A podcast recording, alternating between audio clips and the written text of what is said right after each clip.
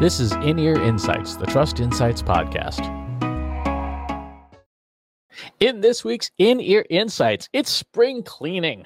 Uh, specifically, uh, I'm going back through and looking at some of my older code that I'm trying to modify to do uh, a new thing. So, for those who don't know, we have this process called Most Valuable Pages where we try to take Google Analytics data and evaluate which pages um, using machine learning are most impactful, lead people towards conversion the most. And one of the things that I heard recently um, from IBM actually was that they have a, a separate metric that they like called conversion efficiency, where you look at how many uh, page views does it take before that page starts to generate some kind of impact. And so I thought it would be great if we could take our output, our most valuable pages output, and bond that with IBM's conversion efficiency. But we know that um, other versions of that are, are all last touch, and you know we we have multi-touch thanks to machine learning. So I opened up our code this morning, made a copy of it because it's never a bad idea to work on, never a good idea to work on production code and break everything. And as I was going through it, I was going, oh man, some of the stuff is really outdated. Uh, some of this, you know, some of the code I wrote is this is probably almost two years old now, and it's it's almost embarrassing. It's like going back and looking at like photos of yourself from like college and like, oh. so Katie, how do we how do we prevent this from happening? How do we reduce those embarrassing photo moments where you're like, uh, that's not how you do that? Or I'm amazed this thing even works, uh, much less, you know, does what it's supposed to do. Because obviously we want the you know the the most efficient, cleanest code uh, for any kind of process. How do, how do we prevent this the, the embarrassing moments here? Um, well, I don't think I have a lot of embarrassing moments from college. First of all, I think any picture that I have from college is completely normal. Um, but maybe that's just me. Maybe I'm not embarrassed as easily. Uh, but to your point, Chris, um, you know, one of the things that I see often happen, whether it be a software development project or process development, or even just something as simple as how I pull a report or the data in the report. What I don't see often is that review or that postmortem or that evaluation of here's what I did. Now, can I do it better? And so what often happens is that people will do something once and be like, okay, I did the thing. I'm going to move on with my life. And that's a symptom of us just being, you know, too busy or having, you know, being stretched and pulled in too many different directions. You know, and so I understand why it happens, but to your point, what the result of that, the side effect of not going back and re-reviewing things that you've created is that it's out of date. It might break and let's say you are the one who created it and then you left um, nobody else knows how to fix it or they would have to start from scratch. And so the way to prevent this is to actually build into your project plan. Now when i say project plan i don't mean one specific project. I mean sort of your year as a whole for your marketing team or for your development team there's times when you're not working on specific projects and that's when you do those code reviews those project reviews those process reviews. And so that's a very long-winded way of saying you need to build in those reviews on a more regular cadence. Gotcha. So what's the first step here? Because obviously i'm halfway through this thing. Uh, i've actually got a functioning prototype uh, mm-hmm. but what again to your point what tends to happen is once it's functional it's okay great let's move on to the next thing, particularly since this in its current incarnation is not yet paying client work. Um, it becomes part of paying client work once it works and we change out or add to you know the mm-hmm. analyses we do. But right now, it's still essentially unpaid work given that a lot of companies are in a, in a situation where they you know are demanding maximum productivity how do you how do you get stakeholders to buy into adding time to the process that is not profitable time. You have to start small. You can't just say all right we're going to dedicate 40 hours a month to unbillable time. Like that's never going to go over well. And so it needs to be in smaller increments. And then you might say well what can i accomplish in 5 minutes? What can i accomplish in 10 minutes?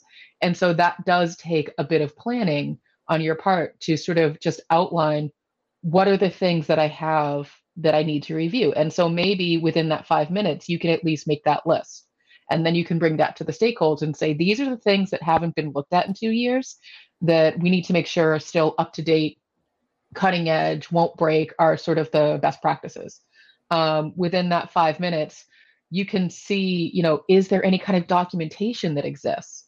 You know, Chris, this is not a knock at you, but you being more of that software development mindset, my guess is that there's no clear documentation. So that if I had to go in and try to figure out what was going on, I'd be sort of raising my shoulders and shrugging, going, I don't know, because he didn't document anything. And so there's things that you can do to set yourself up for success when you do have that dedicated time. Um, and a lot of it is that prep work. Um, you know, maybe within like maybe you have 15 minutes allocated. Well, within 15 minutes, can you start documenting what the process currently is? And then that way you start like you just sort of you start to do as much as you can within small chunks of time. And then eventually, you know, you have a full complete process that you can then sit back and go, oh, okay, I see the five places in this process that could use improvement. And then you start improving them little by little you know by you you start with step one okay so i used to do this but now this technology has evolved so i want to do it this way instead. And that actually works really well when you're trying to do process improvement because a lot like a b testing if you do too much at once you don't know what's working or what's not working. And so really breaking it down into those milestones is going to set you up for success in the long run. Um, and it becomes a lot less daunting in terms of I have to do all of this work. If you have, you know, think of it like, you know, let's say you have to clean your whole house, or let's say you have a mountain of laundry to do. That feels really daunting. But if you start one room at a time or one task at a time, and then you're like, okay, I got the bathroom cleaned. Let me pause for a second and see what else I can do. Okay, I got the kitchen cleaned all right, let me pause for a second and see what else I know, and just take it one piece at a time, it becomes a lot less overwhelming. And the same is true uh, for these evaluations that we're talking about. Gotcha. So, as, as a practical example, I'm going to share my screen here. If you're listening to this uh, in uh, on an audio player, um, just imagine a screen full of code with very very few comments on it so katie looking at this just even rudimentarily um, this is just a part of the code that does some cleanup and uh, assembles some of the, the the measures for visualization. From a, a process perspective, the only documentation on this entire page is that little blue line towards the bottom, which says "Make a report" here. Uh, what else? How how would you start to pick this apart to say like, okay, what is this exactly supposed to do? Because I can read it and I have a pretty good idea what it does, and I, I ended up cleaning up a whole bunch of it this morning because there were some things that were really redundant. But from that process improvement perspective, when you look at this, what would you what would the process be for picking this apart? The first thing, the first step in the process would be to fire the engineer who wrote this because it's unacceptable. um, you know, if if the only documentation someone has put in source code is make report here, that's that's not going to fly. That doesn't help anybody. And even Chris, as you're describing it, you're like, and I mostly know what it does. You're the person who wrote it. And so that's the problem. you know, and I say this lightheartedly because I know you and I know that you'll be able to sort it out. But what really needs to happen is there needs to be, con- you need to sort of break it up into sections and have some sort of commentary uh, within each section. Now, there are, so you're coding in R. And so depending on the type of coding package that you're using, there's other ways to comment. Um, but basically, what you want to do is chunk it out into sections to be like, you know, this first section, you know, you should have the following five things, almost like your prerequisites.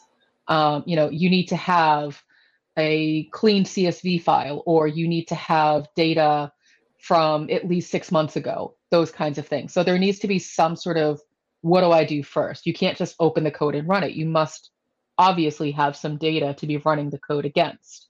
Um, you know, do you know if you're doing you know software engineering on a website, like do you have to be running a certain kind of browser? Does it not work with like other browsers or operating systems, those kinds of things? So it's you need to have those prerequisites stated up front. And then, depending on how in depth your code is, you might want to break it out into uh, different sections to say, you know, this section, once it's done finishing, uh, cleans the code, cleans the data. This section, once it's done running, um, creates the analysis. And this section, once it's done running, actually generates the report. And so that way, you know, if something's not working, something breaks, you can actually go back and start to see where things are breaking. So that's the way I would break it out. Um, you know, I would try to avoid any sort of like shorthand or abbreviations because what you understand might not be what a different engineer understands. Gotcha. Okay. I've seen one thing I've seen that uh, does help at least me when I'm learning other people's code. Um, Dr. Julia Silge uh, does screencasts where she essentially narrates as she writes. So she's literally writing the code and then saying, you know, oh, and we need to do this, we need to do this. And even though she's not telling you the name of the function, you can see what the function is on screen as she's describing it. How does something like that, which to me as a as a coder would be more efficient for documentation, um, play a role into improving the process? It does. It definitely helps. I think that that sort of brings you halfway in the equation. It really depends on the context. And so if you're using, you know, the screencast as a training thing, then you do want to be calling out the things that you're doing because what ends up happening is someone watching the screencast be like, I don't know where you logged into, or I don't know where you got that information, or you know, they'll probably have more questions, uh, and it will actually end up taking you more time. Um, but it definitely does help to sort of see what somebody is doing and as they're explaining it and why they're doing it the way that they're doing it. You know, that's kind of the context that's missing from code a lot of times is why is it being done this way or what is the outcome that you're trying to achieve with this particular section you know you can usually uh, make the assumptions of what the code overall is trying to do and so in this instance it's we're generating a most valuable pages report so we know what the code is meant to do. Um, but within the code, the different sections, like why did you choose this algorithm? Or why are you generating the code and the analysis this way? Or, you know, if I'm the stakeholder and I say to you, I need to look at it this way, why isn't it being done? Is that something that can't be done? Gotcha. Now, since a lot of folks probably don't write code uh, as part of their marketing jobs. How do you abstract this back to something more simple? Like, for example, um, putting together a Google Data Studio report. Uh, does this same process apply to things that aren't code? Oh, absolutely. And that's when you're talking about basically your standard operating procedures. And so it's almost kind of like a checklist of things that need to be done. And so it can be as basic as step one navigate to datastudio.google.com. Step two, open a fresh dashboard. Step three, and sort of like listing out the steps because that's essentially what code does. Code is just a different kind of language that outlines step one, step two, step three up until the output. And so a standard operating procedure, which isn't code, is essentially doing the same thing. It's the set of steps that somebody does in a repeatable way to get to the same outcome time after time after time. It's a recipe. You know, step one, preheat your oven. Step two, mix all your wet ingredients. Step three, mix all your dry ingredients. Step four, mix them all together. Step five, shove your shove all the cookies in your face. I mean, that's how I operate. Eh, standard operating procedures that are essentially code for humans. Yeah, basically. I mean, it's call it a recipe, call it a you know set of instructions, you know, whatever you want to call it to make it something that, you know, you can wrap your head around. That's essentially all it is. It's a set of steps that somebody follows to get from start to end with a set outcome in mind. So it's like building furniture or building a house or even doing laundry. You can follow, you could argue that there's a procedure for that. Step one, open the washing machine door. Step two, put clothes in. Step three, shut door. Step four, add soap. You know, and then obviously there's variations depending on what type of washing machine you have or the kind of laundry that you're doing, whether it's darks or lights or delicates or, you know, whatever. But those variations are so small that you know you the, a process is meant to be adaptable for any different kind of scenario but ultimately the goal is to make it as efficient as possible to get from a to b how much detail is too much detail? Like if you're writing out instructions for laundry, opening the washer door to me seems like too much detail. Like if you can't mm-hmm. figure that part out, you probably should not be using the washes. Like, you know, do not put gasoline in plastic shopping bags. Seems like a a a pretty straightforward thing that if you don't know that, you probably shouldn't be using a gas pump. The same thing when I look at the code, like there's some things that I document extensively because like I know this is the part that breaks. Like if this isn't mm-hmm. right, this you know, this whole thing falls apart. Other things like, you know, make bars blue to me is like, does that need documentation? So this is this is where uh, this actually starts to fall down is those assumptions, Chris. And so what happens is you're going into it assuming a certain level of knowledge. Mm-hmm. And that's actually the incorrect way to do it because that's where people start to get confused of like, well, he didn't tell me to make it blue. So I'm not going to go ahead and make it blue. I'm just going to leave it whatever default color it's supposed to be. And then someone goes, well, that's wrong. And so the way that you should be approaching it is the lowest common denominator of understanding of how to complete a task.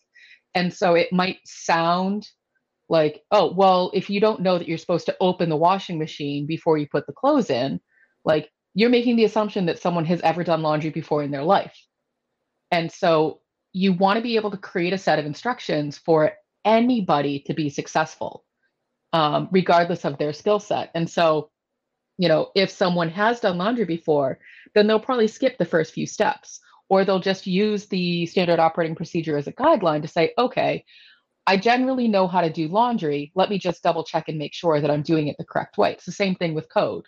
Um, if somebody doesn't know to first open up the system, then you know they've probably never done it before but they're like, okay, I've coded before. I know which system to go to. I know the different commands to navigate. I just need sort of that gut check of the thing. And so you can't make the assumption that everybody knows what you know.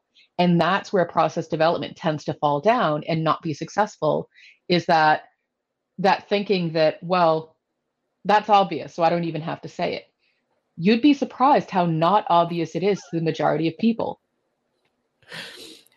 then how do you how do you balance that with the fact that if you had to document every single line in your code your development process would take 10 times as long? Because obviously you know we have not done that ourselves for that very reason because documenting every line of this you know 2000 line program would take forever.